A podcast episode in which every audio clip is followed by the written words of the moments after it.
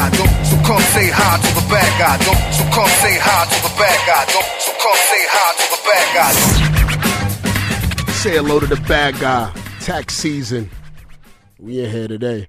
Yo, man, I didn't do Ask Tax the last couple episodes.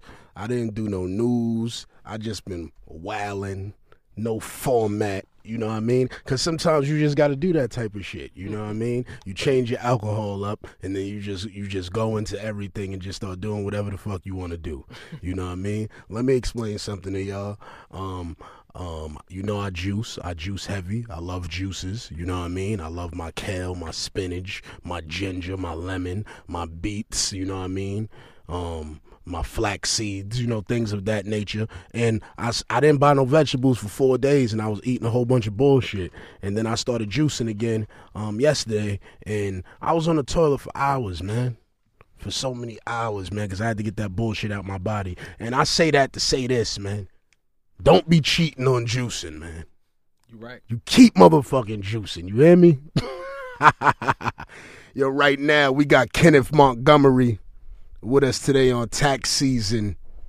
Esquire, Thank you for having me, man. the gentleman, Thank you. a lawyer, a black lawyer, a black strong lawyer, a good one, A lot of people say that. a good Some lawyer. You- You've done some good some good things out here. I, I'm just doing my best, Tax. I'm Yeah. doing my best. We we we happy to have you I'm a fighter.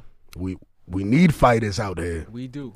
We absolutely do. Not not everybody think uh, black lawyers ice get cold though. That's Mm. something I, I peeped for a very long time ago in my career. Yeah. But I happen to meet some of the best ones out there, like best lawyers. Period. People like Anthony Ricco, R.I.P. Ed Wilford. You got guys out there, Gary Villanueva, Greg Watts, Pat Watts, Xavier Donaldson. Is is some incredible attorneys. Rich Rich Jasper. hmm You know, it's an incredible. It's a for a black man to survive in America and go to law school and become a formidable attorney is an incredible ride. Mm. You see things that you want the rest of your community to see, but it's it's a lot, and, and it takes some time to educate them to really what's going on. Yeah. I'm fortunate in that way. You grew up in Brooklyn. Absolutely. How was that? It's, it was maddening. It was crazy. Um, I'm 43 years of age, um, born in 72. Like, I remember how everybody came outside after the riots in 77 and was selling umbrellas and TVs and, and, and uh, on, on the doorsteps of the brownstones. Like, growing up in Brownsville, where it was an air of lawlessness in Brownsville and East New York, and you had to navigate that Yeah. and and get to high school. Where you know I went to 271 I went to PS 327 on Pitkin in Bristol I went to 137 I went to Martin Luther King High School in Manhattan and and uh it was an incredible time. What made you get in the law?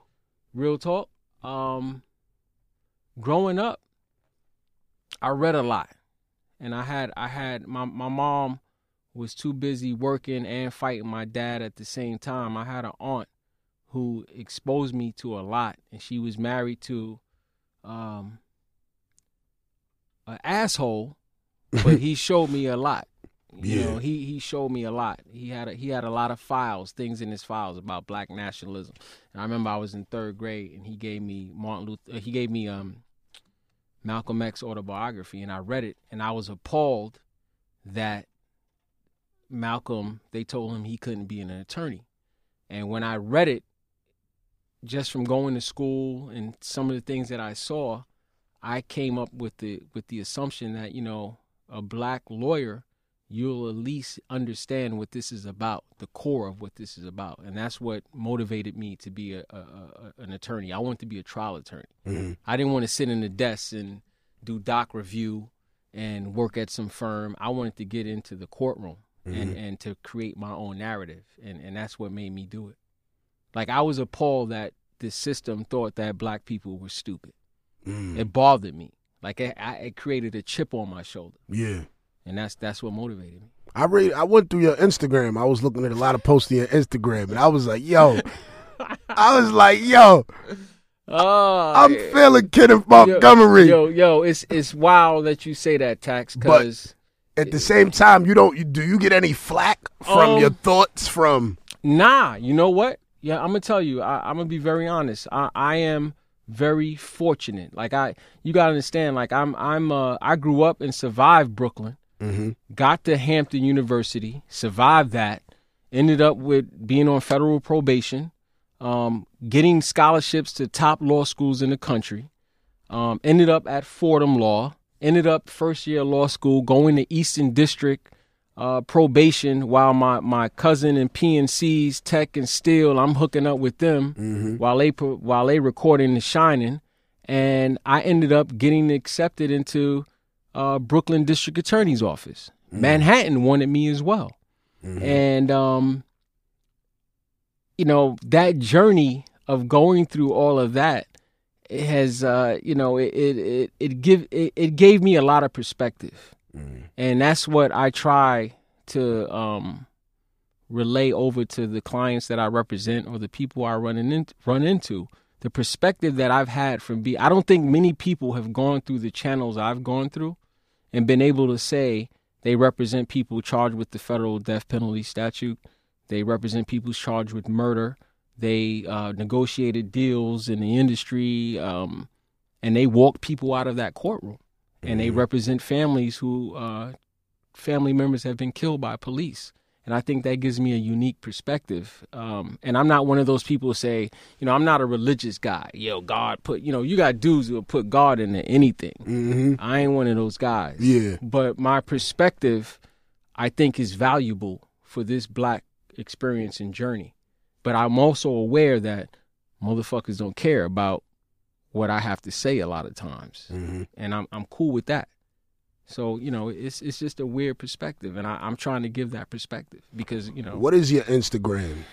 um, KJM PLLC KJM PLLC, PLLC. yeah, that's my firm. Yeah, that's um Kenneth Montgomery's um Instagram. Go through there, check it. He drop a lot of knowledge. And, and I, I'm not trying to front, man. We we black men, we we at, at one point, you know, we we forgot our purpose here. Like we cool with lying and bullshitting and Mm. saying things that don't matter. And and um, at some point, I, I I gotta give some context to what's going on. Things are happening in those courtrooms that our people have no idea how to deal.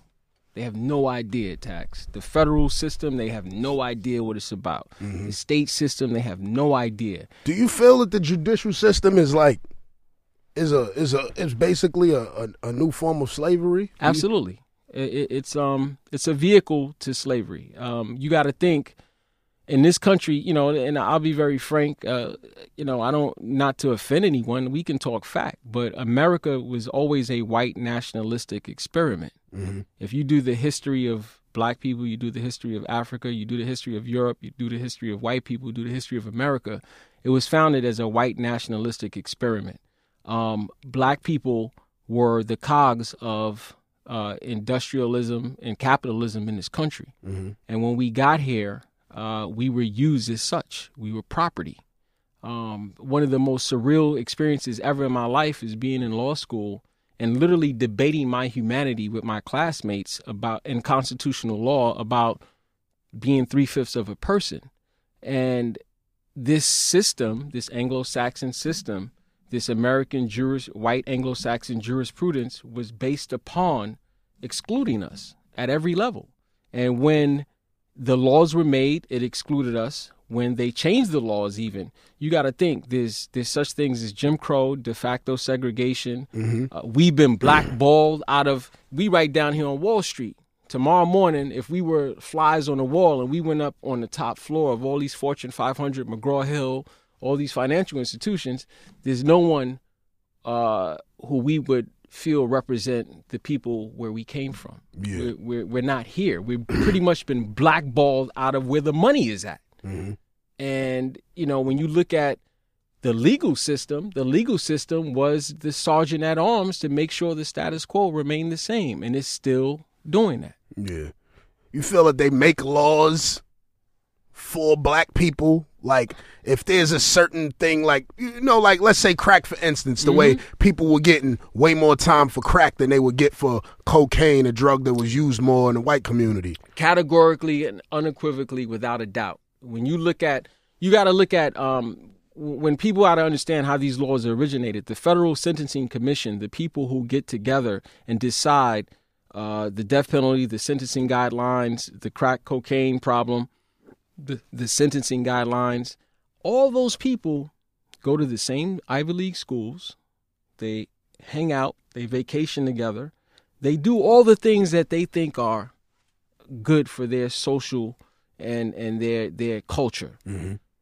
They all have the same way of thinking. All those people created that. listen. When you, how can you create something that's more punishment for you to have crack cocaine? What you gotta got? What you gotta have? gotta have some coke, You gotta have some cocaine. So, logically speaking, if coke, you you can't have crack without coke.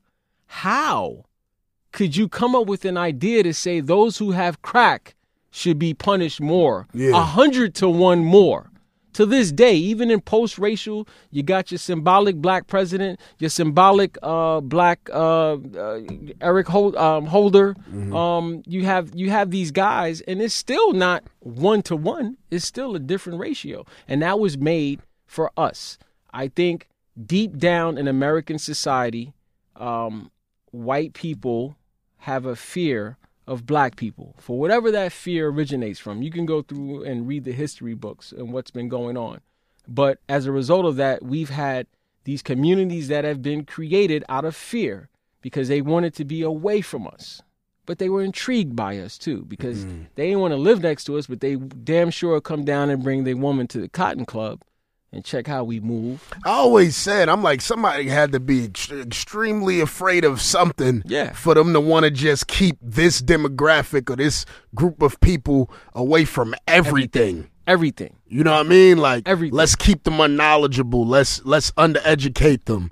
Let's create laws to keep them in prison. Like, to the point where we, you know, we I feel like me and you both are products. I'm I'm a little I'm older than you, I think, 43. Um I grew up on black music and I really grew up on hip hop. You look at hip hop, it's um it's like the it's almost like the drug game where you have the white guys who have all the distribution channels and you got these guys who may represent us selling whatever our culture may be and a lot of them are selling stuff that they don't even participate or partake in themselves but they're doing it because it's a check it's a check.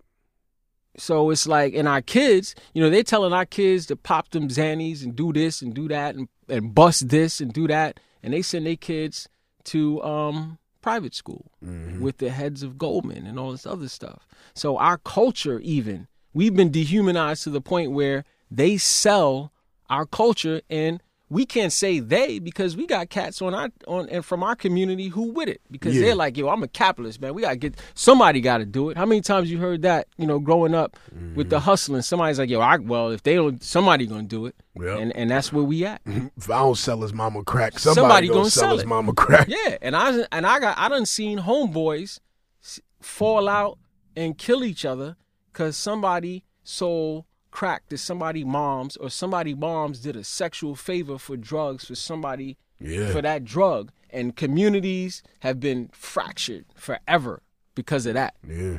and we caught up in that I always say that shit, man. I'd be like, what, what what was the crack era for you? How did you feel about the crack era when the crack era oh hit? man that that shit How did that affect you? it, it affected me in a lot of ways because real talk I, I grew up with cats um my, my people's from brownsville and east new york I, and i can name a bunch of people mike rohn zill Afro ra uh, oc um from plazas Fe- Feli and and and tk and and slick and and um you know a, a, a lot of different people that went from being brilliant kids to you had to determine if you was going to be predator or prey. Nobody want to be prey. Yeah. And you had cats who seen, you know, they go from seeing their parents suffering or a single mom suffering or a dad suffering to cats going out on the block and get an eight ball and walking around in the hot sun in uh, East New York with vials in their their cheeks to like, yo, I can make money. And it, it ain't just stopped there because I went, my mother, she was like, yo, you got to get out of here. Your friends are getting shot, going to jail. You got to go to school. And I always had school in mind. Mm-hmm. Um, so I got, only reason I went to Hampton University is because I ain't come from a rich family and we paid that fee, $924. And my mother was like, yo, if you don't like it, then your Mm-hmm. ass to transfer later, but you going here and you getting out of New York. And uh, I went to Hampton. I and as soon as I got I paid that fee, I got Howard acceptance. But then as I thought about it, I grew up around wild dudes, wild stuff. I don't know if Howard would have been the best fit for me at 18. Yeah. I went to Hampton, the home by the sea, which was a trick because it sounded good, but when you got the bad, Hampton is right in between Newport, Newport News, News. and Portsmouth and Norfolk. And Mm-hmm. it was a wrap because my mother sent me to get away, but I went down there to get away from the dying and the shooting and the killing up here. All my friends, the majority of them, except for Ice Pick J, who went to Martin Luther King with me, and Mike Rome, we were the only ones who who graduated on time.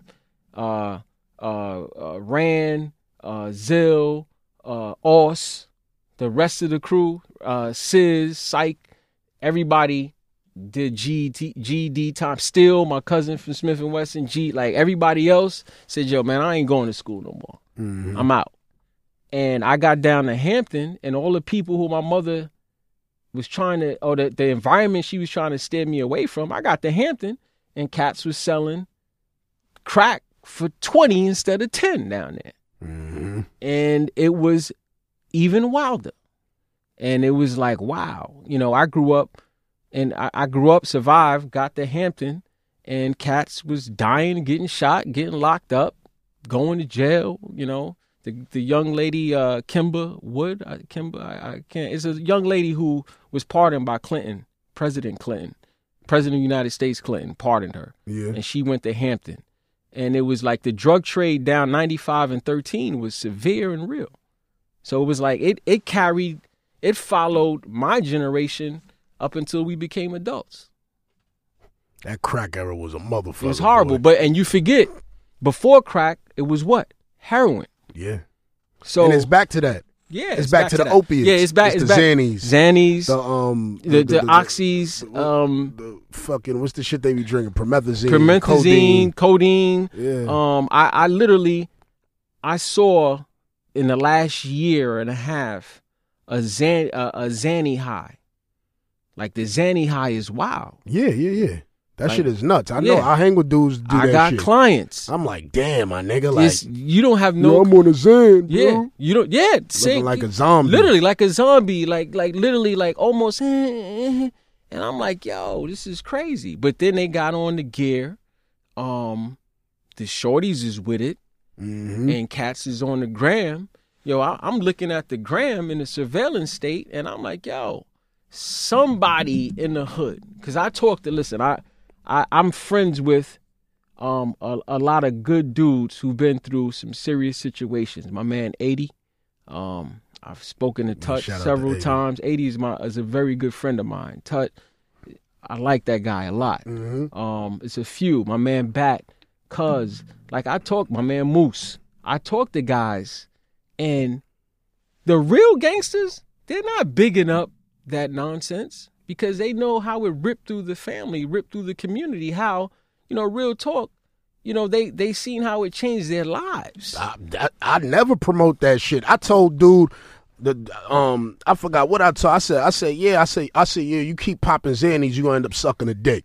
For real though. And I, I said it in that tense at that sense because I'm like everything is no homo and pause the niggas. So if I tell you that, you should just want to leave that shit alone. You know what I mean? Because it's that serious. Like it gets so bad. And the thing is now is that they pump it through the community through the pharmaceutical companies. You know what I mean? So now instead of um uh, instead of a a, a, a, a Frank Matthews or um um Frank Lucas, Lucas. bringing heroin from you know, they they giving it right The to corporations is you. Giving the it to you. Yeah, the corporations is and, giving and it the to you. music, the music is justifying it. Yeah, the music is selling it. The Yeah. music is like is the marketing for it in Yo, the community. yes. and motherfuckers is sitting there getting high off mad shit. Like this is dope fiend shit. Like Yeah. that's Joe Budden shit. Like that's like you're not supposed to do that. Like You're that's not not, supposed. fly. That's not fly. That's, That's not, never been That's fly. never been fly. Like growing up, you know, cats started doing wool. Like wool, cats was doing woolers in my time. yeah. And for my little section of dudes, we was like, nah,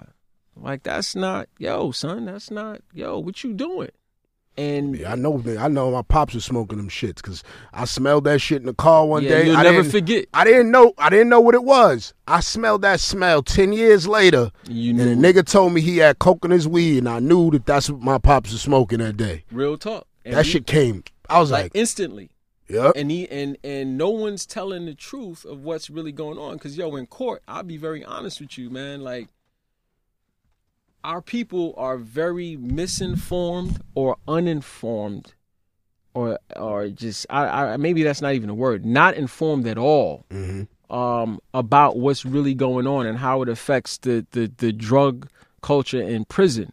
And you have dudes I, I call it the um, Rikers Bar Association next to the federal government the Rikers Bar Association has the best conviction rate ever because dudes get locked up.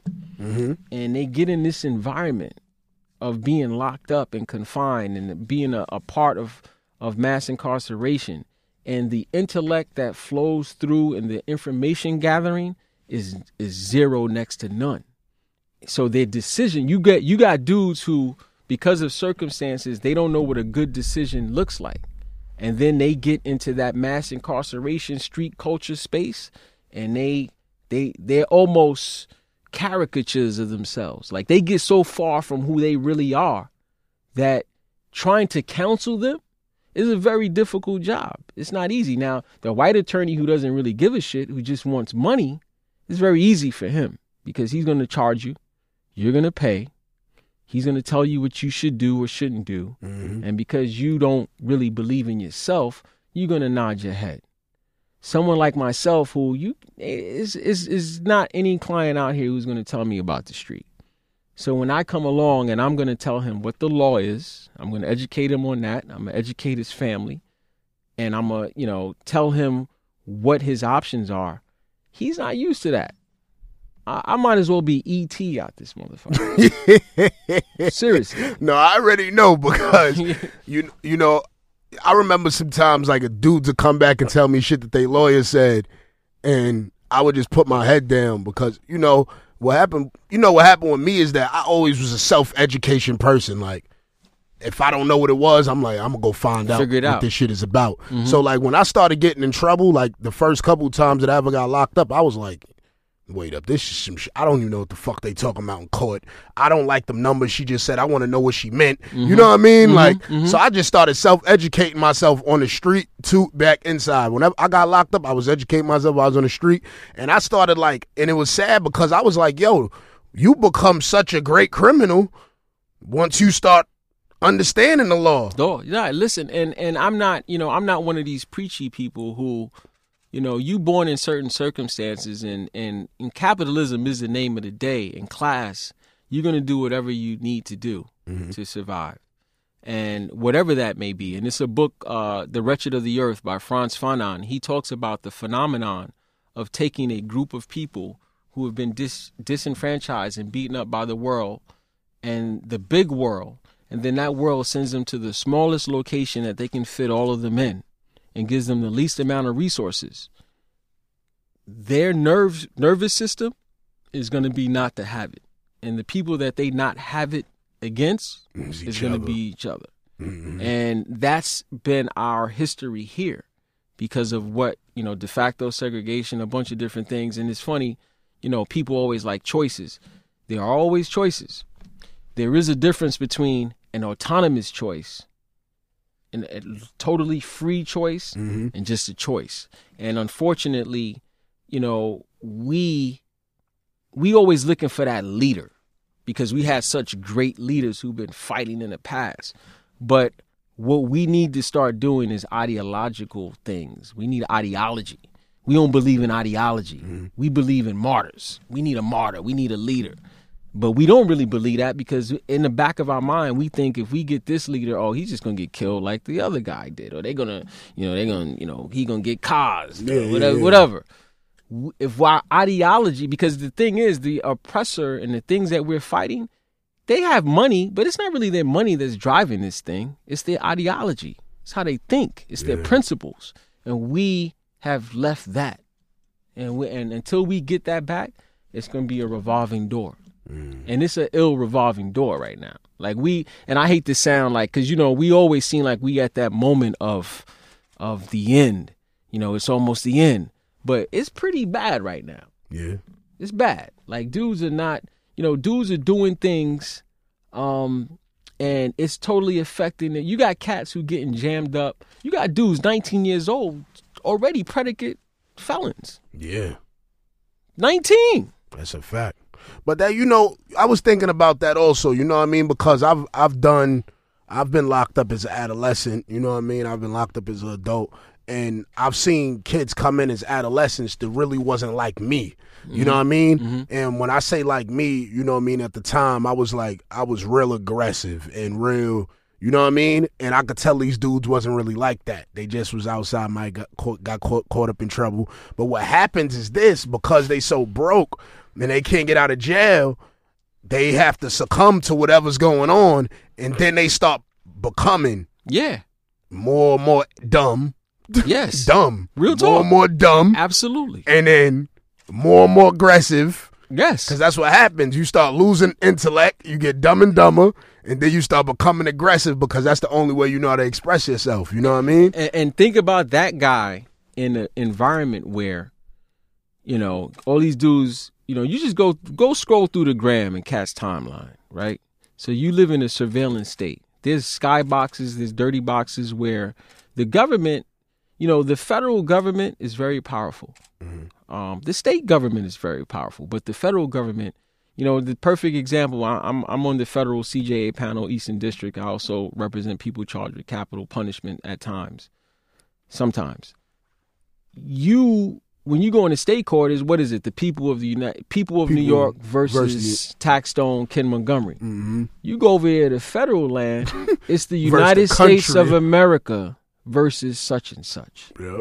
and the surveillance in these Title III cases, and in these cases where, first of all, the government only knows what's going on because in our community, people tell. That's just a part of law enforcement. Can you say that one more time? People, people tell Why do the, why do police know what's going on? because everyone is telling. because everyone is telling. Is they're tell- telling. they're telling on themselves because they we live in this narcissistic society where you want to get on the gram and although you a swiper Mm-hmm. and you get free money and you bounce around the country and you get these pieces, Mm. you decide I'm gonna go to the hottest restaurants, I'm gonna rent the nicest stuff, and I'm gonna gram it. I'm gonna do it for the gram. I'm gonna go on Facebook Have you seen Instagram affect people's cases? all the time. Yo, like absolutely all the time. But you'll talk to cats. Nah, la la la, nah, son. You know I'm good. Nah, nah, nah. I deleted that. You deleted what? Kid delete nothing. There's a probable post on the there's a probable cause application search warrant that's getting face Facebook Zuckerberg. He has you giving all your personal information because he's selling it yeah. and the government is getting it. So, the, all those deleted Facebook comments from five years ago, they got them. mm-hmm. Nah, but then dudes get even crazier. Nah, nah, that's not what I meant, son. I might have meant la la la. All right, you know what you meant? Okay, you speaking in code right here, right? Crow, bro, blood. You doing? You speaking in mm-hmm. code? All right, this is what the government is doing. They're taking that sheet, they're compiling it, and then they're giving it to this paralegal over here, who and this FBI agent, and they're gonna sit down with the informant, who is one of you Yeah. he blood, he cuz. And he's And gonna explain all of explain this. that and tell them what it is, and then they're gonna come up with a flow sheet and chart, and then they're gonna give it to all of their assistants who grew up in Westchester and Rockland and wherever the uh, the, sh- the the the nice side of Chicago, and they're gonna know your codes too. Mm-hmm. so we're t- like we have you know they're there so if you notice there's a trend going on you don't really hear about the mob getting locked up right Yeah, I haven't. there was I, I one this there was a recent case uh, last week That's old. That's that old guy old from case. Lufthansa Yeah. but think about that this is the cultural effect of where we're at and we don't want to accept it Mhm. being a mobster an Italian mobster in America is sort of romantic Mhm.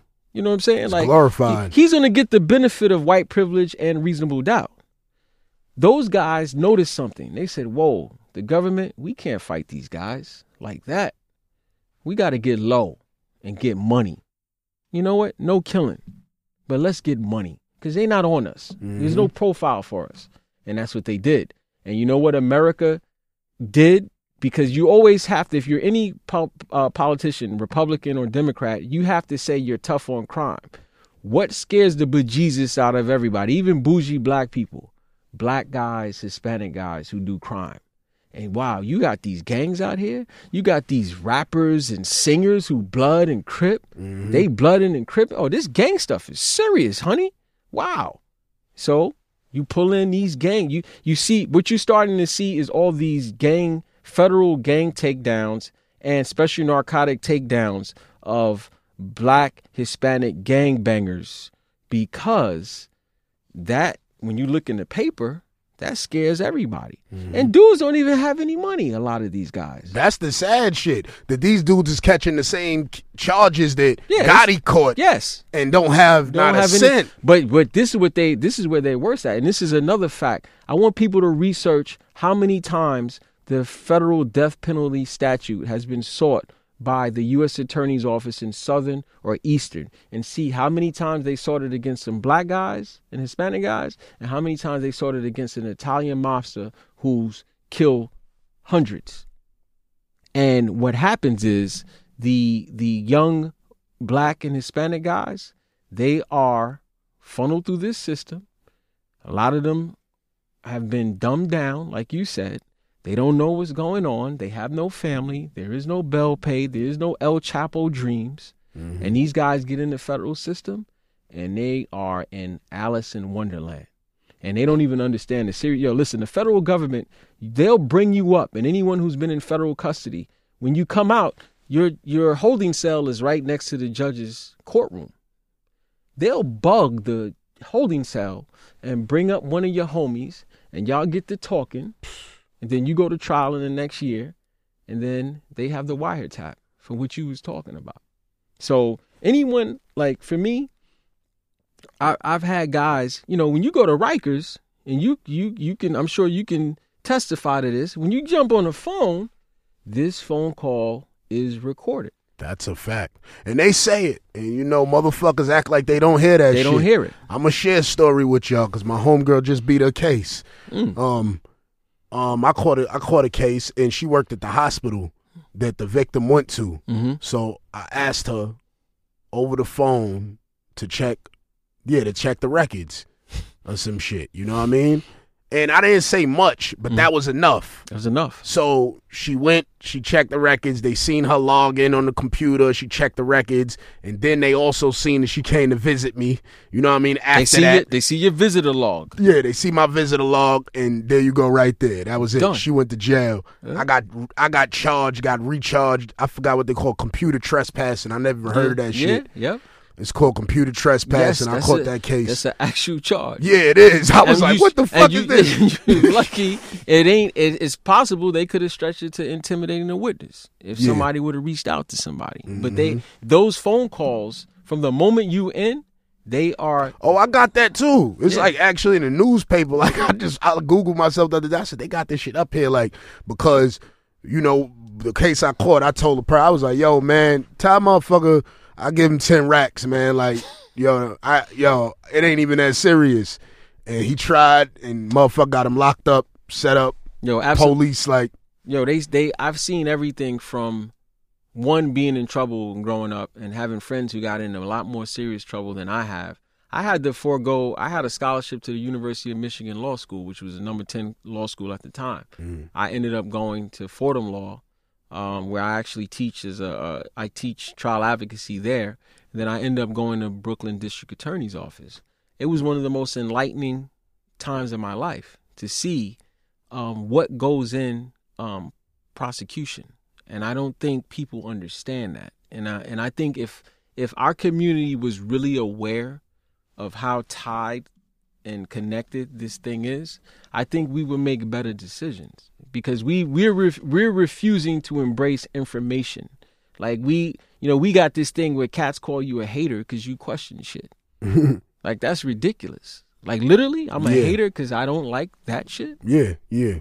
I'm I'm I'm a lot of I'm a lot of haters out here. That They call me a lot of that. That's crazy though. But that's that's crazy because yo, listen, you, you you trace your history. You're not a Christian.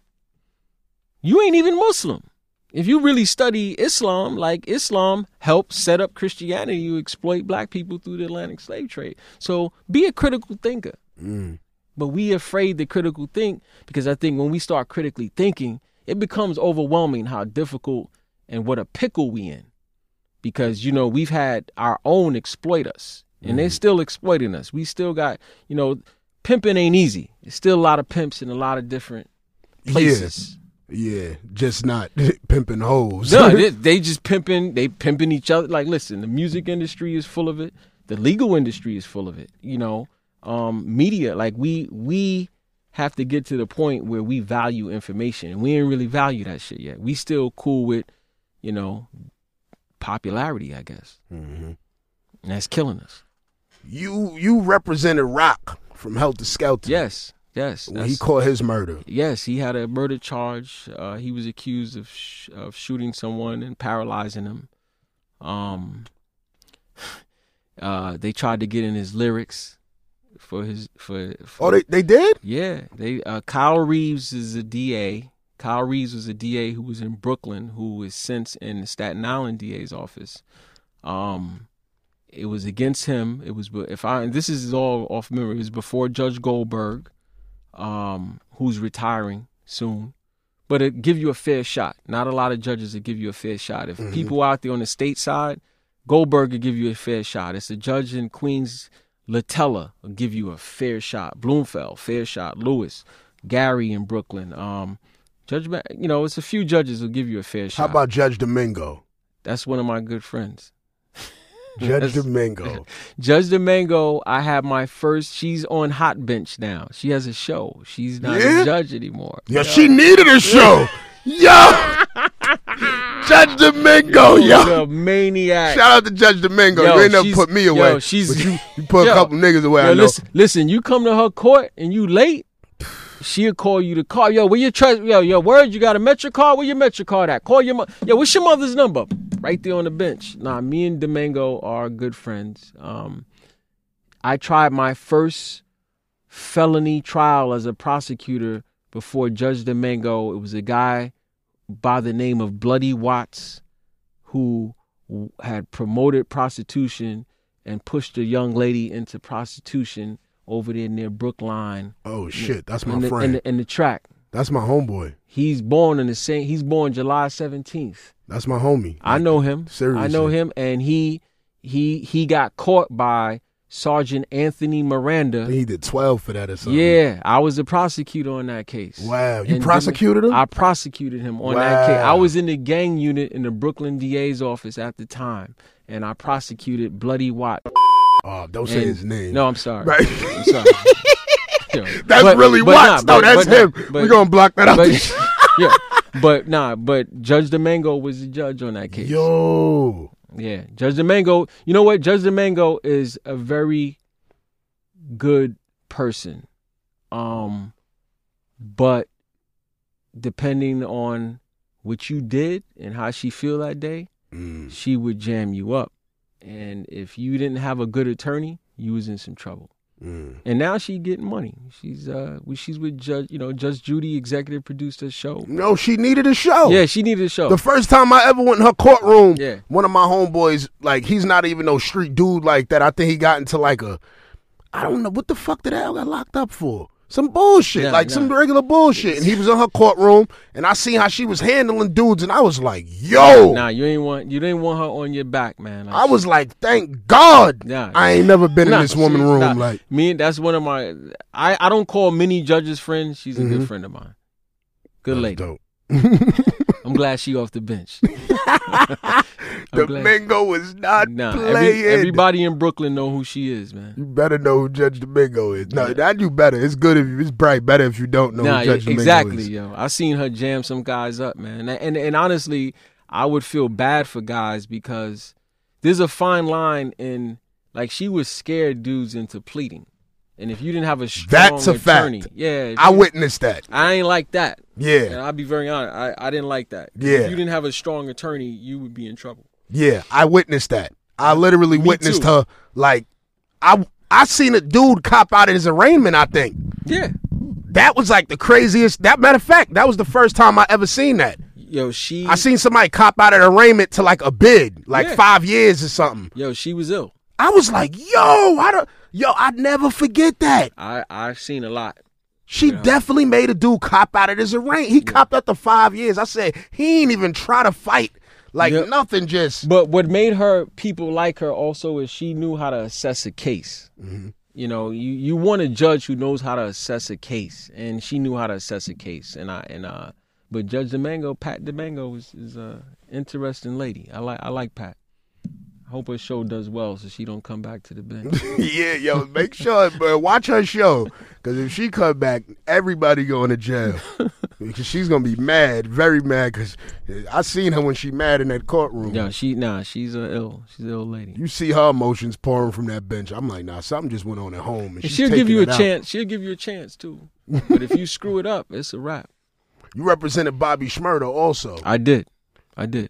What's can you speak about his case? Um, I won't. I don't think that's fair to him. Um, and his attorney-client privilege. What I what I will say is I I don't think the mass incarceration needs another occupant. Mhm. Um, I think anyone who's representing him and really cares about you you got to see the forest for the trees and i think the first thing you do is go through the evidence and i think you see what's possible and you make a determination and give him all the information all the necessary information. Mm-hmm. You know eh, the thing about our community sometimes is we just want good news. Sometimes there is no good news. Mm-hmm. Some the, what you want is all the information so you can make a well-informed decision. And i mm-hmm. think anyone who's representing him and they're not just in it for a buck or publicity i think this young man will come out and he'll still be young and he'll still have an ability to take care of himself and family and he'll still have fame. Um and i think that's the evaluation process that you have to go through. And i wish him the best you know. I, it's no you know i don't i don't Why did he decide to change lawyers so um like late, I, I, especially close to trial and I, shit? I don't I don't I can't answer that. Um I don't know, to be honest with you. Because when I read that shit in the paper, I'm like, why the hell would you get rid of Montgomery? I, Like, I mean everybody don't, you know, everything ain't for everybody and um Mm-hmm.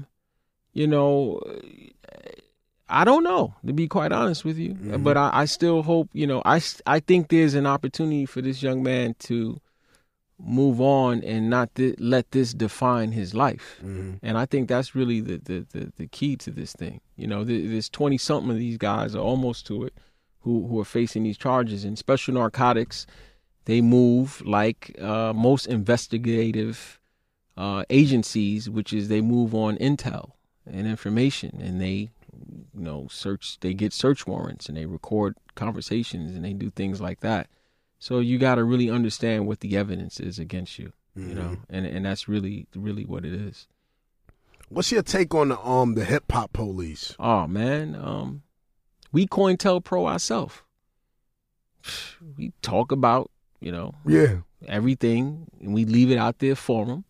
Um, you got dudes who come home.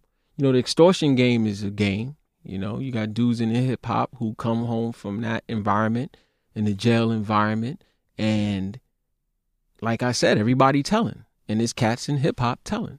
Like how many times you go on the gram and you see a dude who you know don't got a job, you know he probably pushed some weed or pushed some pills or something, and he in all the pictures with the most popular rappers, mm-hmm.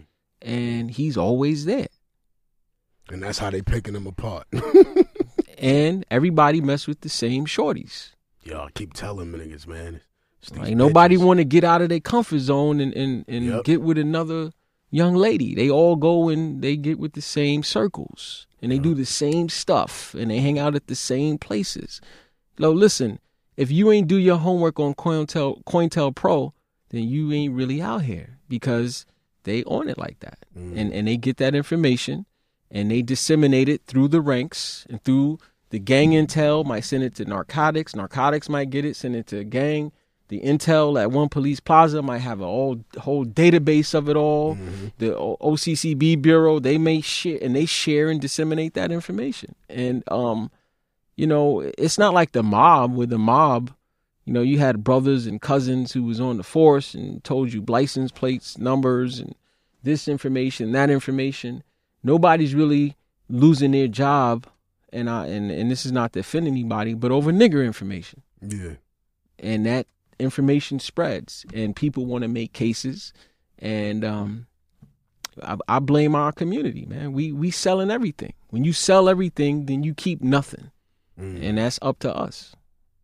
Wow. real talk. Like the in, the intel the gang intelligence and and the intel and NYPD they work with different task force ATF DEA FBI they all share information. US attorneys check with prosecutors prosecutors check with US attorneys.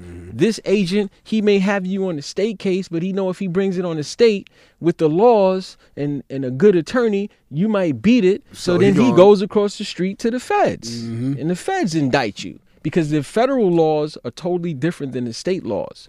We I wanted to talk about that because I remember reading um a case before and it was like the feds like I knew about I knew the case so I knew the, what the like what everything was about so when I was like reading it and it was like the feds like actually just made up whatever they wanted to make up with what what they said like how you said the code words they made them shits. Yeah. It couldn't have been no informant that told them No, that. no, because it wasn't real. Listen, this, and this is what I tell you: the the the state. All right, on the state level, um, I walk out here right now. I go outside. Some cats see me. They want to knock me over my head, try to rob me. They do whatever. Things happen. I might get shot. I might get cut. They get me. Uh, it may take however long for me to call the cops, and they come. Cops come. They got what they got, and they got to take this to a DA and try to figure out how to make this case against me. On the federal level, they don't move like that. They are proactive. Most of these federal agents are accounting degrees or law degrees. Talking about the cop has an accountant or law degree with a gun. Um, they are proactive, so they get the intel and they get the information, and they decide how to start a case, and they start that case through informants, through surveillance, through um, intel, however much intel they can get through observation, and then they go back to the U.S. attorney and they say, "Look, this is what we got." And the U.S. attorney says, "Well, you know what? It's kind of shaky. You know what? Maybe we should do this and talk to this informant, talk to this, do this. Go back out there." And then three months pass, and then three months come with a whole new list of things that they've done, and they look at the penal, they look at the code, the federal code, and they say, "Yo, we got him." Mm. And then they go and they get an indictment, and they bring the case. And before they even bring the case, they might have already gotten two to three co-conspirators or cooperators, and they're like, "Yo." There's a reason why there's a 92, 93, 94 conviction rate hmm. because it's proactive. They're building their cases. And when they build those cases, and you got to understand the federal code, the feds can come. You can you can fight your state case for about 2 years. You got dudes in Rikers right now been fighting this. They think they getting away. Yo, the witness ain't showing. Yo, man, ah, got him. Yo, I'm going home, son. Yo, your lawyer put in that 30-30. Yo, word, word, word. And then Feds coming to pick they go ass to up. they go to court and the state says, "Yeah, Your Honor, we're going to dismiss on these charges," and the feds is coming to pick your ass up. You got a parole, you got a federal hold, Yep. and the feds come and grab you, and you're like, "Wait, wait, double jeopardy, yo, what you talking about? Blah blah blah blah blah, yo, la la la." Nah, you in you in you in the big you made it to the big time now. You made mm-hmm. it to the college of crime, which is what the feds are. Because I had real gangsters tell me, like Ken, man, he's like, yo, man, I, I- you know, in, in state jail, I was a gladiator. He said, yo, I got to this federal thing, He's like, yo, this dude's in there from Guam, from Panama, Yeah. from Russia. That's from, animals. It's from this guy nice with his knife game. This guy nice with his pipe game. This guy a martial artist. This guy do this, that, that, and then you get in the feds. You know, states stay with different states, and different states have Yeah. different, um, I guess, uh, reputations. It's not too much blood and crip. Nah, It's, it's, small. Where yeah, you from? from. Black, yeah, white, Detroit. Spanish. Yes, Detroit. DC and gay. DC. you funny, yo. Oh, You know, you, you know, funny. you You, know funny. the you know the gay dudes in DC run You deep funny. in the You, feds. you funny. It's it's, You it's know a it. lot of it's Shout out to all the gay niggas in DC. I ain't got no beef with y'all. no, no. Y'all It's, niggas is tough. it's you you when you stay out here, you see what's going on, and um. But is that true? Like, do, do, do you ever hear that before? yeah, I have heard that. All right. I'm just making sure. Nah, I I've said it to people, and I've people be that. thinking I'm, I'm sure. joking. I'm sure that's not true with all of them. But Yeah. yes, I've heard that. yeah, I've it's not a myth because I've heard this from dudes in L.A. that. No, everywhere. I've, I've heard that. Them DC cats, man. no, I heard that. And the, the, the Detroit cats stick together. You know, it's a lot of them. You know, it's it's a it's it's Mm-hmm. Yeah, a, they do that everywhere because I Yeah. sold crack in a couple towns. Detroit niggas was in. You know we got beef. No, this funny, yo. It's it's it's it's really like that. And the federal people don't understand. You know, Hobbs Act, uh, robberies. Um, the, the, the, the federal statutes are, are, are much different than the state penal law, and you need to know the difference. Yeah, It's definitely a difference, It's man. a huge. Difference. I don't know all the differences, but I'm gonna tell you this: I know it's enough difference to know I don't want nothing to do with Listen, that in the, in the feds, if you just have a gun, is the difference in in the exposure to time than if you brandish a gun, than if you point a gun, to discharge than if you gun? discharge a gun. wow. It's all differences. And if, you know, what the Sentencing Commission has done, and which it's, you know, and it's a lot going on now because people think that the federal sentencing guidelines are going to change drastically. In my opinion, I don't think they're going to change drastically. I think the federal sentencing guidelines are there for a reason. These mandatory minimums are there. Imagine if there was no mandatory minimums. Do you think you would have as many cooperators? Hmm. if you know if if you didn't if this wasn't this high amount of jail that you was exposed to maybe people wouldn't cooperate. So i don't think they can get rid of the mandatory minimums. I think hmm. that's there for a purpose. And when you get a jail dude and you go through his sentencing guideline and you go through this chart and then you go through his criminal history and what category and level he is yo guys are like hold on wait a minute yo i can get 200 and something months because it's it's you know Booker you know uh, came out and in a, a, a, a litany of cases came afterwards that showed that you know the guidelines were unconstitutional, but the federal judges don't have to abide by them. They're not mandatory, but they're advisory. But all the federal judges, they still go by them, and they go by where you are on the chart and they go by what this U.S. attorney suggests. U.S. attorneys are very powerful. State prosecutors have power. They don't have power like the federal U.S. attorneys do. And the feds is totally different. Oh, I know. Totally I've, different. I've seen dudes. Nah, it's, it, it'll change your entire life. Um, it's a, from a legal standpoint, a lot of lawyers don't like the federal system because it's so many cooperators and you don't have a shot in a lot of regards because you don't normally get to talk to the jurors. A part of being a good trial attorney is being able to say, Whoa, let me ask you, juror number one, Miss Thompson, you said you were uh you grew up here and you did uh let me ask you. You get to see what Miss Thompson says. On a federal level, you know what you do? You write a sentence of what you want to ask Miss Thompson. And you give it to Judge A. And Judge say, Oh, I don't think that question is appropriate. I'm not gonna ask her that. So you never get to speak to your jurors. Mm. And then on a federal level, when it's time for summations, the prosecutor goes first, the U.S. attorney goes first, the defense attorney goes next, and then the prosecutor has a rebuttal. And your your summation is sandwiched in the government's two arguments. And the federal agent sits at the desk the entire time. So whatever holes that you've poked through the government's case, they call him last to repair those holes on rebuttal. And that's what it is. It's a horrible system. Wow. But you gotta, you know, you gotta, And that's why you can't beat the feds. yeah, you know, it's it's tough. You can beat them, but Yeah. Mm-hmm. it's it's a type of case. It's a type of case. and what Um, type do you think? I think the cases that are similar to state cases where you have a lot of cooperators, where and the reason why, and I and I don't not to offend people, but from a from a cultural standpoint, when you have a lot of cooperators, depending on who the cooperators are and what they look like, then you have jurors who say, "Yo, I don't like I don't like these niggas anyway. Yeah.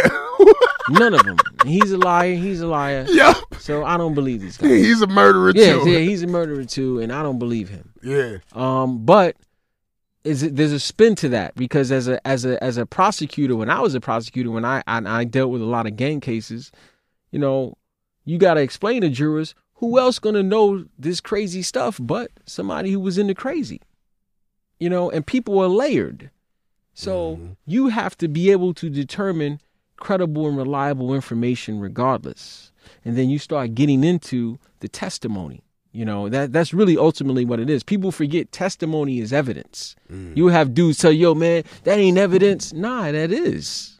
Whatever does is not objected to and sustained that comes out of the testimony, that it, testimony is evidence. You mm. know, people have, you know, everybody, we live in America, everybody watching Law and Order and Judge Judy and Hot Bench or whatever, these legal shows, everyone is this, you know, expert on the law and they don't know the nuances with that thing. And and you you can beat federal cases, I think, when you have a lot of cooperator testimony. I think that's when you have your best shot. When you have a lot of agents, when you have a lot of civilian professionals um, to explain paperwork, I think you have problems. Yeah.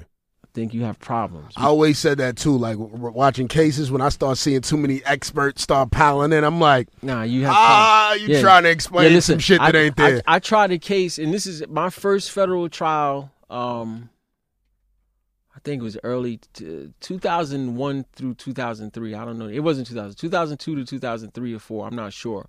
But I represented a young lady from Biriwa, uh, Africa, Ghana, who was charged on the very last day of the statute of limitations was to run. John Ashcroft charged her she was used as a poster child by Gloria Steinem and Hillary Clinton and all these now and women's organizations because um, our defense was that she fled Biriwa because of fear of female genital mutilation. You know, this was something that was practiced in some rural areas of Africa. yeah. So, you know, we're thinking, listen, this is a, you, you charge on the last day. We went to trial. It was almost like coming to America. They brought the king of Biriwa over. He had the fly swatter thing.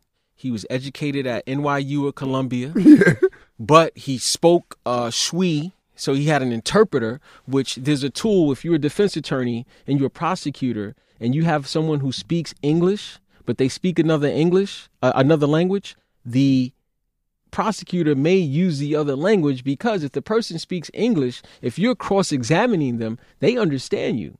So if they only responding in their la- their native language, it gives them extra time Yeah, yeah, yeah. to deal with your answer. And this is what was going on. And I was like, wow, the government spent upwards to probably a million dollars prosecuting that case. And that's the thing on the federal, there is there they have an unlimited amount of funds. Oh, that's another reason why you Yeah. can't smash them. Yeah, they have an unlimited amount Is it funds. true? You know what I've always noticed with like federal cases, they seem to attack your money.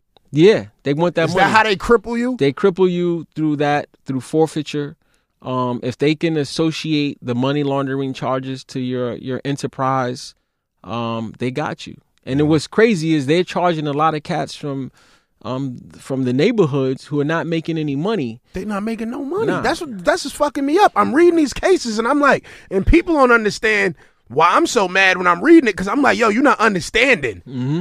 He's not supposed to get that. This is for dudes that got millions, like not for the dude that got eight thousand dollars. it's Like, to make a point the mobsters are old now and you know you got to think uh, where we're going as a world with how expensive this world is becoming and gentrification and you know you have people you go to east new york and brownsville you got hipsters living out, out there and not to say don't come hipsters but that's just a fact and if you want these hipsters to continue they have to feel like they're not going to get they shit ran in. Yeah. and they can get in the train station without getting their pockets tapped. Mm-hmm. And how do you do that? You let them know the rule of law is strong. And that's what that's about. Because it's not about money. Like, listen, a neighborhood is not an enterprise. Mm-hmm. Because a lot of these kids, you get your work from this A, he don't got no work. You go over here, you get work from him. You go over here, you get work from him. Your cousin knows somebody who la la la la la la la la, and that turns into a conspiracy charge, and that and that's not really what conspiracy was intended for. Conspiracy actually The was fuck I keep saying? I'm like, what the fuck is going on? Like, motherfuckers, you getting in conspiracy charges, cases, and your code D. You don't even. You got beef with the Yeah. nigga. But let me t- let me explain to you how conspiracy works. It's like a spoke. It's like a wheel on, on a bike. As long as they can come up with that nucleus and understanding of what the conspiracy is, each spoke they don't have to know each other. And mm. people always like, yo, I don't even know this. one." They don't have to. They just have to get you contributing to that conspiracy. And even your act in the conspiracy, it doesn't even have to be criminal. You could just be the guy who gets all the rental cars. Yo, these dudes, these dudes don't listen to me. I'm just so glad I had you today, mm-hmm. man. I'm just so glad. Yo, listen. I just had this discussion with somebody. Yo, you don't need to do anything illegal to be a part of a conspiracy. Nothing. All you got to do is be in a picture. Yeah. So people say shit like, "Yo, Tex, why you always acting funny with taking pictures with dudes?" Because I tell you, I don't want to inherit your case Nah, or listen. your beef. Yo, I've seen. I've. I. Uh, my shout out to Elijah Green, um, another good friend. Um, I'm mad that I had to represent him, but it was accused of something that he didn't even do, and it was because he was in a picture with somebody. Wow. But that wasn't conspiracy. That was just someone just lined him up, mm. and it wasn't even him. It was in a post. They they posted it, but you know, it got to be more than a picture. It has to be some overt. It got to be some conduct that they use, but it's very very slight. It's it's not that much. You know, you, people don't understand that. And like we need a cultural renaissance in our neighborhoods because unfortunately the women the the the little guys we only like the lights and camera bullshit. So the people who have some influence they need to be honest and tell the truth. If those people start being honest and telling the truth mm-hmm. instead of these corny ass war stories and nonsense maybe things will change on that side. But we our approach culturally to what this is we've become complicit in it. And that's why we just keep getting jammed up because I can do other shit. I know how to negotiate a contract. I can um I could do other things. I could do mentoring. I can get in the hood and give some information. I can help the old ladies not get kicked out of their house and not get their cribs taken away. I don't need to do criminal. I just happen to be really good at it. What made you get into criminal law? Because you was a district attorney first. Oh, I, I I wanted to come out. My goal, my goal was, um, I always wanted to be a criminal defense attorney. I always wanted to fight the system. When I got to law school, you know, as I told you, I was on probation in in uh, law school, and my professor James Cohen, one of the smartest guys around, uh, I did a I did a trial competition, and he was like, "Yo, you have a special skill. You should go somewhere that's rigid, that you have to test yourself." And he's the person who had me geared towards going to prosecution. I was going to try to go to Neighborhood Defender Services of Harlem, or um, some other, you know, maybe work for a organized crime attorney or someone like that to get to earn some things and uh, I ended up going to the prosecutor's office because I wanted to learn the other side. And I did very well as a prosecutor because you know, you know, it, it was it was almost like the prosecutor's office had a they had a ringer. They had someone like me who knew I was from Brooklyn. I knew the street. I knew guys, and I came in there and I knew I wasn't one of these people who, you know, I was proud to be a prosecutor locking black people and Hispanic people up. I honestly, if it wasn't violence, I ain't really give a shit. I would give you this this store, the drugs, the nonsense. I would get rid of all that stuff. I would focus on the violent stuff. And I knew how to talk to jurors. I knew how to reach jurors that my colleagues couldn't. And um I did very well. They wanted me to stay, but they, you know, in institutions, institutions play with you if you're not focused. They'll they'll take a carrot and they'll put a carrot in front of you. Mm. When you try to grab it, they'll pull it a little bit, and they pull it and they pull it. Then you see your colleagues who are not as skilled as you, or no more skilled than you, not getting any carrots, just getting opportunity. And you see who's making the policy from a law enforcement standpoint. And you're like, hold on, I don't really see anyone who looks like me up there. There's no representation. So for me, I was like, let me get what I need and I'm out of here. And I got what I needed and I got out of there. Mm. And I never looked back, never regretted it. It was a great experience. Um, I understand the politics that go into play in prosecution, how certain judges are, you know, the problem with the law enforcement system in general is that most of these judges, whether it's federal, most federal judges are former U.S. attorneys. Most state judges are either prosecutors or legal aid, but some of the ones who are legal aid are kind of more uh, stringent and pro prosecution than, than the than the prosecutorial judges. But all these people come from the same space, and although they supposed to judge it down the line, they don't. Yeah. And I got an opportunity to see how that works, to see what the relationships are. You know, because you have a prosecutor tell you they doing God's work. Do you know what God look like? God ain't make this up. What are you talking about? And, they, and they come at you. It's almost wild how they come at prosecuting people, and you get to see their racial biases and their class biases shine through their policies. Mm. And I wanted no parts of that. I was just spooked by the door, and I got out of there. And it, it mm. was it was the best experience in the world, and it's over. What, what's your what is what is your take on legal aids? This is and I'm gonna be honest. You have some legal aids who are brilliant, who get busy. And I can agree. And I, I've told people this also. Yeah, big big I've, get I've met some. Yo, but- get busy. Because this is what people don't understand. They think legal aid people do it for money. A lot of those legal aid lawyers are trust fund kids. They're not doing it for money. Their family got money already. Mhm. A lot of them believe what they're doing and they're good at it. And then you have some who are horrible, couldn't try their, their case out of a wet paper bag. And then you have private attorneys who get money. Like I'm talking money, like six figure money, who are absolutely horrible. but they got the name and they got the they got the complexion and they rocking. And dudes is really believe the nonsense and they go with them and they get ran they get juxed Mhm. and they get sold and they like damn and then you have private attorneys like the ones I mentioned the Anthony Riccos and and even the Mark DeMarcos and Gary Villanuevas you have these guys who get busy so it's like you got to really know who you are as a person and you have to value information and you have to be able to assess scenarios to determine whether you I've had people call me and they told me who their legal aid lawyer is and I was like, "Yo, you're good.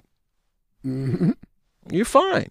And I've had people call me and tell me who they, you know, after they got slayed and they calling me and they had la la la and I'm like, "Well, you know, I ain't to I, I'm not to badmouth anyone, but hey, you know, Mhm. don't come to me with the with the beans on some Jack and the Beanstalk after you gave this guy, yeah, right. uh, you know, a, a ransom. Mhm. And but it, it, it depends on who it is. It depends. That shit is crazy. How do you feel about the the the the difference in the Giuliani and Bloomberg era Oh, of New man. York City? It's a very subtle difference. I grew up in. I didn't say I grew. I grew up in the Koch, then Dinkins, and then I guess Koch, Dinkins, Giuliani. I watched Giuliani um, holding up watermelons uh, with the cops protesting Dinkins. I watched Giuliani and his his his uh, he had a he had a Hell's Kitchen outfit. I'll never forget watching WPIX and watching Giuliani in a Hell's Kitchen outfit to show um, how our communities have been ravaged by heroin, cop and heroin. You know, this is a dude, U.S. Mhm. attorney, whatever.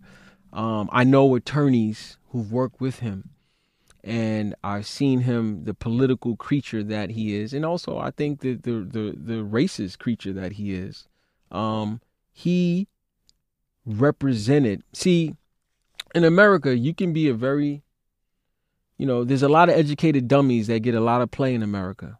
And you can be ignorant, you can be racist, but if you're a white male, you it's still America. You know, they're gonna, you know, you hear people say, "Oh, you know, I know Julie uh, Trump is an idiot, but you know, hey, he, he speaks his mind." That's what people say. Giuliani, yeah, yeah, he's an asshole, but yo, he speaks his mind. Mm-hmm. There's no equivalent black guy to that. Um, so I look at Giuliani differently. I looked at I looked at him as he was he represented a a a all the some of the negative things that I found about white males in New York City. And he implemented the policies that we're still suffering from today from a law enforcement standpoint, where he he co-signed them, the stop and frisk and the window dress, you know, the, the windows. Mm-hmm. How do you feel about the it. window broken Broken policy? windows. What the fuck is win- broken It's- window? it's it's the policy is is allowing um uh law enforcement to do as they want or what they want with black and Hispanic people Mm, and without being questioned. And that's what it is. And you can they can pretty it up all they want, but that's what it is. In practice and in, in statistics and theory, that's what it is. It's the ability to be racist through law enforcement under the under the law and how it's practiced. Because you can never legislate someone's heart and it gives these guys, you know, the, the energy to do what they want. Bloomberg was a billionaire and he put his money in the right place. He capitalized on the Giuliani. People don't realize crime in New York was going down under Dinkins. It was going around. It was going down nationally mm-hmm. for some reason. Giuliani jumped on it. He made us the bad guys. He he um he he motivated the police. Bloomberg came along at some point and he had this money. And by then you know I don't I don't really like calling it gentrification. It's more it's sort of like ethnic cleansing in a lot of ways to me in some regards. But if you go on the four corners of the earth that's the goal. Hey those poor people move them out. Let's make money out of this and Bloomberg the guy with the money the guy who wasn't as um acidic as as uh Giuliani was um, he used that money. He he bought and sold all these pimp preachers in New York, black preachers, and to get a third term. And he got that third term, and he set these policies in that even De Blasio is following. And um, that is the trail of capitalism, particularly in New York. You know, you you look around like New York. You drive through Brook. You from Brooklyn? You drive through Brooklyn. It's kind of wild. like it's it's it's kind of wild. Like It's you're- kind of wild. yeah, it's it's um Yeah, it's different now. it's different. Um, the schools aren't really any better for us.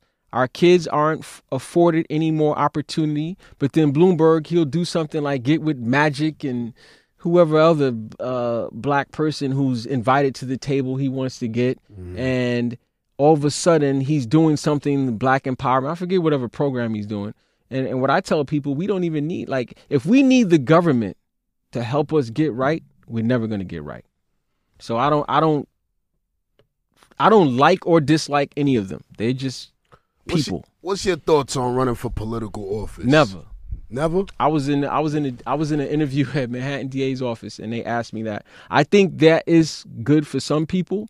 For me, um, I'm I'm I'm much more effective doing what I'm doing. Um, I think you I think like Stokely Carmichael said, uh, voting is for organizational purposes and we have to use it appropriately. Black people um, have been far too long committed to a party with no results. Democrats, no results. Um, uh, Clinton get on there and play the saxophone, and and you know we we bragging about how he black. Um, meanwhile, Clinton uh, did us in with mass incarceration, did us in with the welfare program, did us in with Patriot Act, did us in with all kinds of things. Um, we are too quick to celebrate and be trendy with it. If we really ever got locally, because locally, what it what does it affect? It affects your school system, it affects your policing, it affects your housing, it affects the economic policies in your neighborhood. Right? Four main, very important health issues. If you put the right people in from a local standpoint, you will have more control over your day to day.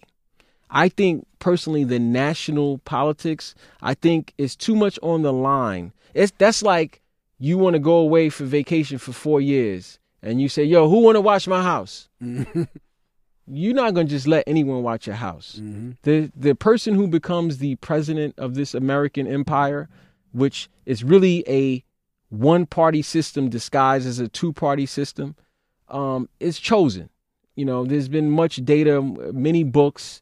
Um, there's no how many times you watch a national election for president and they know what the winner is um Yeah, for three four hours before the polls are even over yeah, that's a fact. so it's like I think I've noticed that. local politics is where to go. It won't be me. I'm much more concerned about going to Brownsville during the week and on the weekends and getting up with Nadia Lopez at Mott Hall Bridges and running our mentoring program and giving these kids information and mentoring and getting up in the hood and the communities and the grandmas and the parents to say, yo, let's form a pack.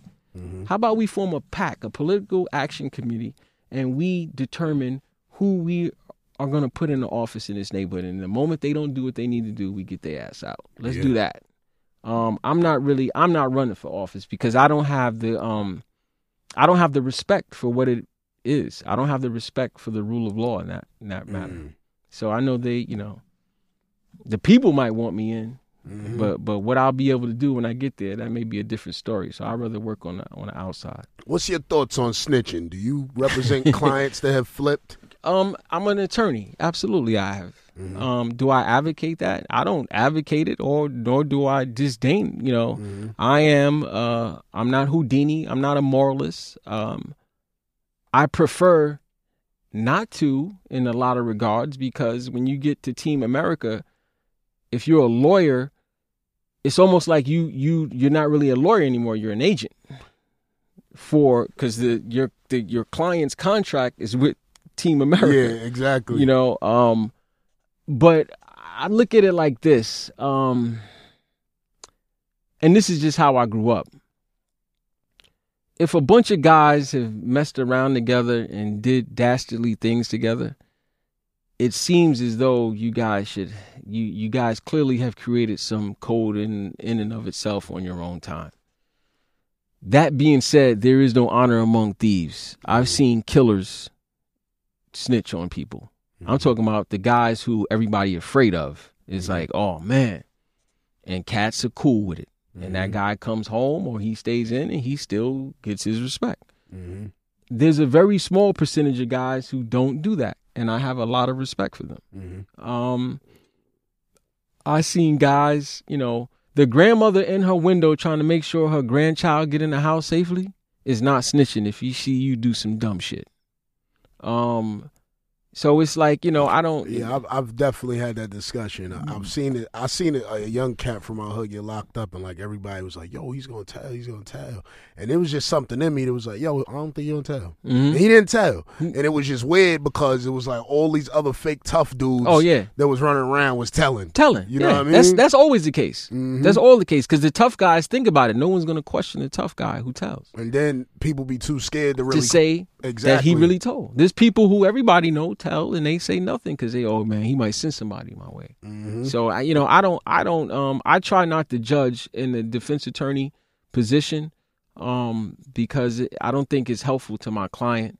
And at the end of the day, hey, you got to live with how you move. Mm-hmm. But I'm gonna tell you, you know, I'm never, you know, you have some lawyers who are, that's what they do. Like they they do that.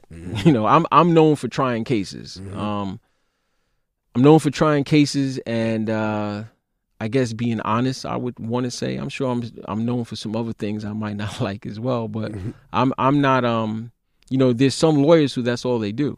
What was your best case? What would you feel is your your favorite case that you have beaten? Damn. Well, that you have won. You know what's crazy? Every case is to stay humble and to stay a student of this profession. Every case is a new case, man. Like I only remember the losses. Um, I've gotten, a, I've been fortunate to win a lot of cases as a prosecutor and as a, a defense attorney. I remember the losses, man, a lot. I remember Vitaly Ivanitsky. That was a case that even the FBI thought I had him. And I had the best jury I've ever. I had four black guys on the jury. I never had that before. Mm-hmm. They had big sneakers and they looked like um, sneakerheads. Mm-hmm. And I had a sister on the jury who hated Russian people. And I know this because uh, a couple of months after the verdict, um, I, I had I had an acquittal of another client of mine for a murder case. Her and that client was her nephew. She just happened to be on my jury, and I guess she put two and two together. She popped up at my my office, and this is when I was in Dumbo. Uh, she popped up at my office with my client's sister, and she apologized. And she said, "Mr. Montgomery, I just want to let you know." Um, she told me the whole deal on what happened, and uh, that bothered me. James Alcide uh, was accused of killing a guy named Jukes. Jukes, you know what Jukes mean? You know, you kill a mhm. guy named Jukes. It might have. Well, they might have might have been he jokes You you know now. what and I, you know, that was a case in front of Judge Reichbach. Uh, all right, rest in peace, Judge Reichbach. That's a case I never forget. Um, Tanisha Brock, a case that I tried in Brownsville. Young lady, man, going through a lot of stuff. Neighborhood bully trying to tear her up. She pull out a knife and she do- she do. what knew I knew that. When you said the name, I was like, that sounds familiar. Yeah, man, that that case always bothers me. Um, man, I don't have a best case because you know what? Every case you learn something, and I'm hard on myself. Like I, I've had cases where people was like, "Wow," that was, uh, and you you realize a mistake you made. You know, so I, I'm I'm on Mhm. trial now. Um, you know, I, I'm I'm just trying to be as good as I can all the time. It's it's a lot to learn because you know, as an attorney, what people understand as a as a black attorney who not who's not in it just for the money, you have a lot of hats you have to wear. You have to educate yourself on the case and what's going on. You have to educate your client. You have to educate your client's family. You have to educate the more importantly the judge sometimes and your adversary, and then you got to educate the jury. Mhm. It's a lot, and um, it, it it requires a lot of discipline, and it requires um a lot a lot of preparation, and and sometimes just observing.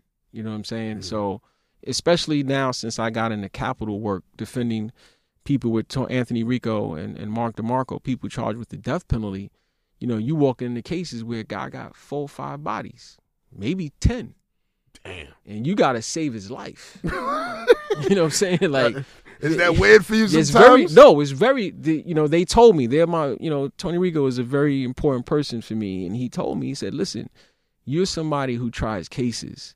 This death penalty work, man. Like, you got to understand, like, you know, you're used to winning.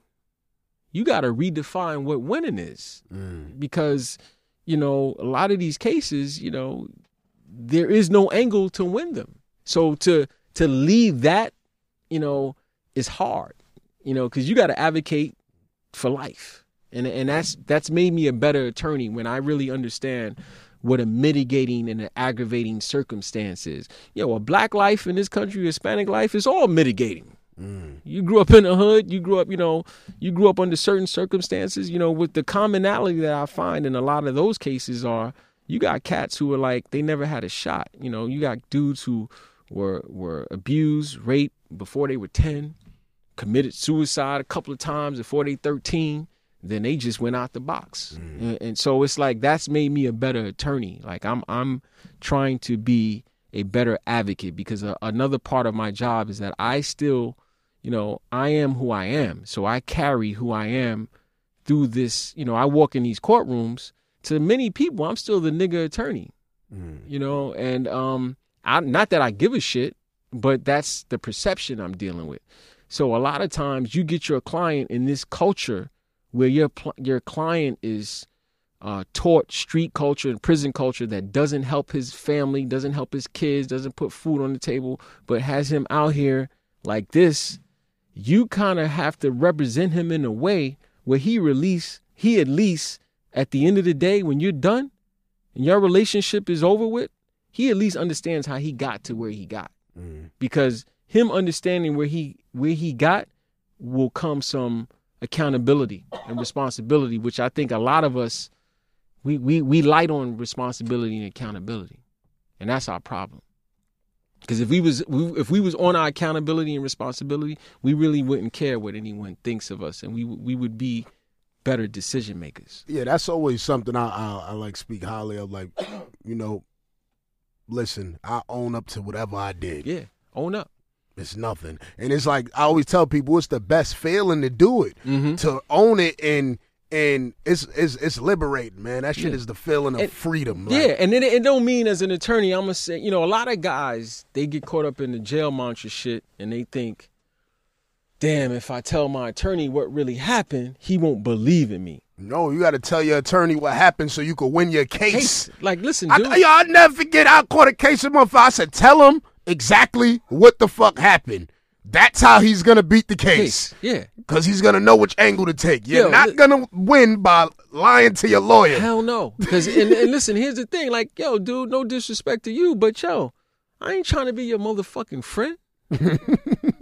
I don't. I'm. I'm. I'm not trying to be your friend, and I ain't trying to mm-hmm. impress you with no shit. I'm trying to tell you the things you need to know, so you mm-hmm. can make the well informed decision. And here's one. I don't give a fuck what you did, because I ain't. I'm not playing God over here. Mm. You know. I just need to know. So when they throwing these darts, I know where to move, or I mm-hmm. know where to put a target, or I know where to put a decoy at. But if you don't tell me, then that it, it really hampers. No, a lot of dudes lose their cases. they like lose their that. case like that. A lot of Absolutely, dudes. because it, think about it. You're not telling the full story. So what? I've had dudes eight months to their case telling me that they ain't telling. I'm looking at them like, yo, you serious? No, seriously. No, that's why I mean by the Rikers Island Bar Association. Like I've seen dudes could get out of something and they get jammed up because they get caught up in this mantra of what they think they're supposed to do. And they go inside instead of telling their attorney, they telling their cellmate. And you know what their cellmate do? I seen dudes. I seen their cellmate get on the phone and call his Oh, yeah. attorney and say, "Yo, la la la, Yo, I need to get out. Yo, get tell out. the DA. yeah, tell, Tell the the DA, DA. I know it. He Yeah. killed this hamster. Yeah, yeah, yeah. so no, seriously, No, man. I know. I've seen it happen. Happened in my house before. Damn. Happened in my house in the Beacon. Damn sure seen that. Oh, the Beacon is wild. Yeah. Rikers is Rikers is a you know they they right. There's a lot going on in Rikers. What do you right think of Rikers Island? I think it's um it's unfortunate, man, that when you were in Rikers and you're an inmate, what I've noticed is that most of the people who are in charge of handling you are black or Hispanic, and then when you go upstate, those people are less, and it's a very wild dynamic. Like it's it's so many ill cultures I see in in in Rikers. Like I see female guards fall in love with inmates, Mm-hmm. Regular. regular. I see inmates. You gotta think about it. These female guards be their neighbors. Yeah, yeah, yeah, yeah. these, absolutely. These, these girls be just living in the projects, just moving No, out I- after they get off probation I- from being a CO. Yo, but- so they attracted to this type of person already. Yeah, and and the politics in Rikers is very deep because you have it's it's heavily female populated, Yeah, heavy. but there's these depths that are men sometime or there's de- like it's just this wow, it's just a very interesting place, and I do see a trend. I see more um white male guards uh, and female guards coming because I think of the economy. Mm. You know, I, I think it's a job to get now, but it's it's yeah, they pay more than upstate. yeah, yeah, and Reich, but Rikers, I think it's a horrible place because of our culture where we at, and and unfortunately, it, it's um, it's it's a, you know it's in a bad space because you got the federal government overseeing it right now, um, you got the young guys coming in who ready to cut and wild out. hmm You got the older guys who trying to still hold on to that last hurrah, and it, it's a bad mix. It's like a horrible cocktail. Yeah. I ain't gonna lie, man. I, I I did time on Rikers. I did time up north, and I remember like people always talking about how wild up north was, and it was wild. You know what I mean? Like behind the wall, but I don't know. Nah, I know. I don't know which Yeah. one is wild Well, though no, no, no, more. me either. Because the last time I was on Rikers for my violation, it went down damn near every day. every day. And Nah. I was like, yo, this is like Comstock. Yeah. Like this is like Elmira. yo, all the- all the jail dudes I know who actually did time, they hate being on Rikers. Yeah, they always trying to go upstate. They're trying to, go get upstate. They're like, I gotta get, out of here. I gotta get out of here. I, I seen a work. dude. No, I seen a dude while I was on violation, a Mac baller, cop out to a murder because he kept getting his ass beat everywhere he went. That nigga copped out so he could get the fuck off Rikers, man. I believe it. I'm telling you, this dude was only nine months in on a body. I believe it. He got the fuck up out of there because he couldn't take it no more. He said that motherfucker. I yo, he called me from upstate. And like I like blocked his shit. I didn't want to speak to him because I knew what his ass was doing upstate. Yeah. I said, "What the fuck is this nigga doing in Sing Sing?" He copped out because he was getting his ass beat so much. He copped out to a murder. That's crazy. He probably did it. That's probably why he really Yeah. copped out too. But you know what I mean? Like But, nah, but Rikers. for you to cop out to a murder, in nine months. now I know I've had real tough guys say, "Yo, I, I gotta, I, I gotta get out of I here." gotta go. Yeah. Can't take it. Listen, they smoking K two in Rikers, man. Yeah, that's a, they smoking dust. Yeah, they smoking dust. Dust they smoking heavy. K two. You know, they they like it's a wild scenario up there. Yep. Like, Shout uh, out to all the hounds from the Bronx smoking dust. Oh man.